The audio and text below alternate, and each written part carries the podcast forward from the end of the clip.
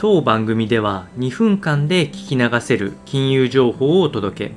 コンテンツ内容を直接質問してみたい方はオンラインミーティングをご用意してありますので概要欄よりご確認ください。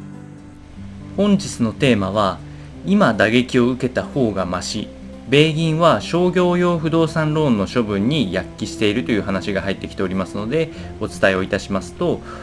商業用不動産ローンの市場の枯渇が深刻化しておりましてローン債券を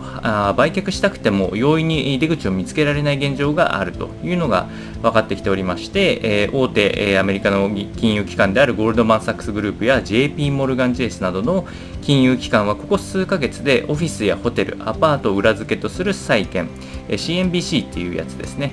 こちらを売却しようとしているが整理するのは容易ではなくここからコストカットをしながら、えー、実際もうもう売却をしちゃおうというのが基本的な考え方みたいです。もう特定の資産の価値を判断する材料にこと書くほど売買が伴っていない現状があるということなので、えここからはあ価格自体を引き下げて売却をしていくのがまあ選択となって痛手を今のうちに受けて、まあ、多少、